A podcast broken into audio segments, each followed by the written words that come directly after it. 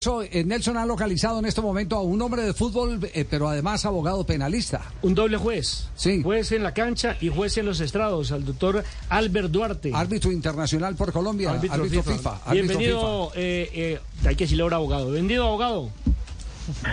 Muy, buena, muy buenas tardes, Nelson, Javier, todos los compañeros y oyentes.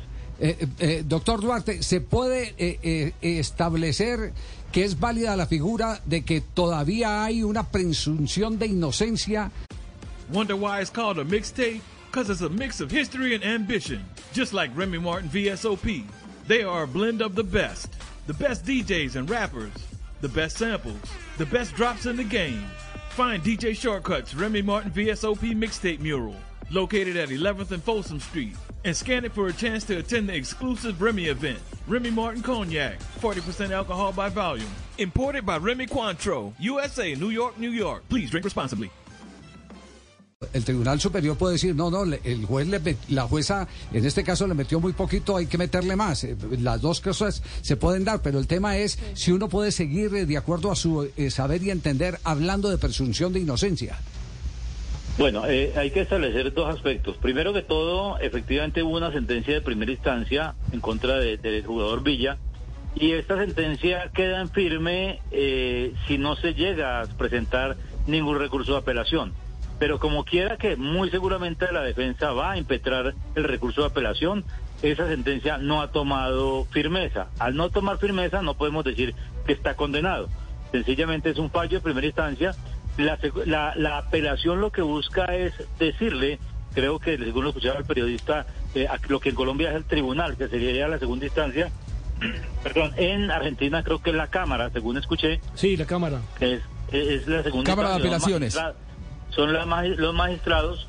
Ellos tendrán que determinar si esa sentencia eh, se, se, se, se acoge a ley y confirmarán o determinarán, de acuerdo a la sentencia, a la apelación que presente la defensa, si le haya razón en sede de segunda instancia a la defensa para revocar esa sentencia.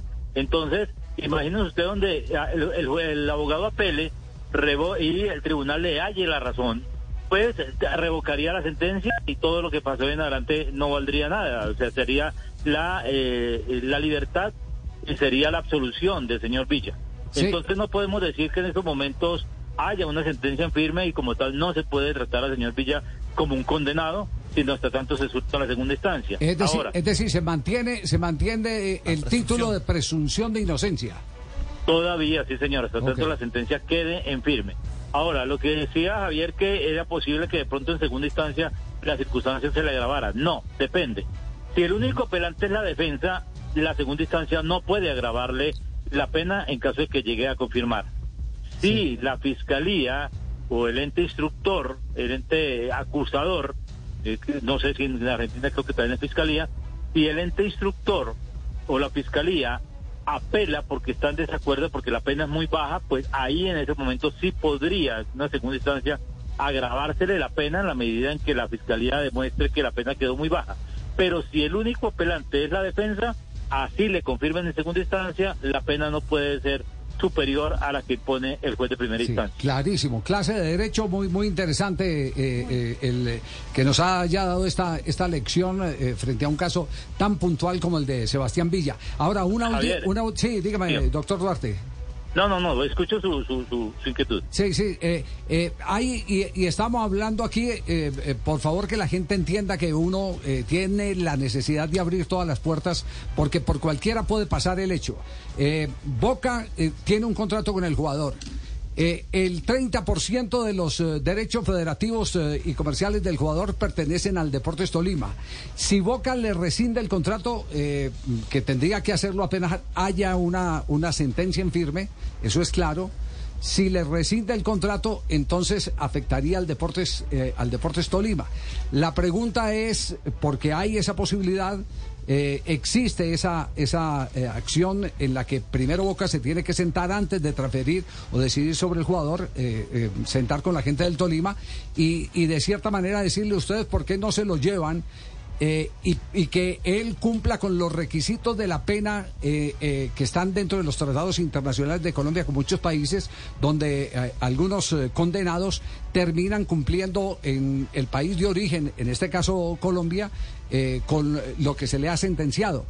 ¿Usted ve eso posible jurídicamente frente a lo que conoce la colombiana?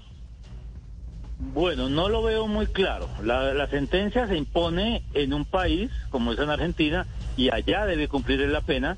Eh, tengo entendido que fueron dos años con libertad condicional, es decir, se le, se le otorgó lo que se llama en Colombia el subrogado penal, sí. que es la libertad condicional que está eh, eh, supeditada comúnmente a un pago de una caución o fianza, que se llama fianza, que en Colombia se llama caución, a la firma de una diligencia de compromiso. Y, y si yo voy a hacer un paralelo eh, con la justicia colombiana, vuelvo y reitero, desconociendo algunas circunstancias profundas de la justicia argentina, pues en Colombia sencillamente eh, la persona tendría que firmar la diligencia de compromiso para no comprometerse a cometer un ilícito eh, durante el tiempo de la pena, para comprometerse a tener un una domicilio conocido donde se pueda notificar a no salir del país salvo autorización expresa del juez de ejecución de penas.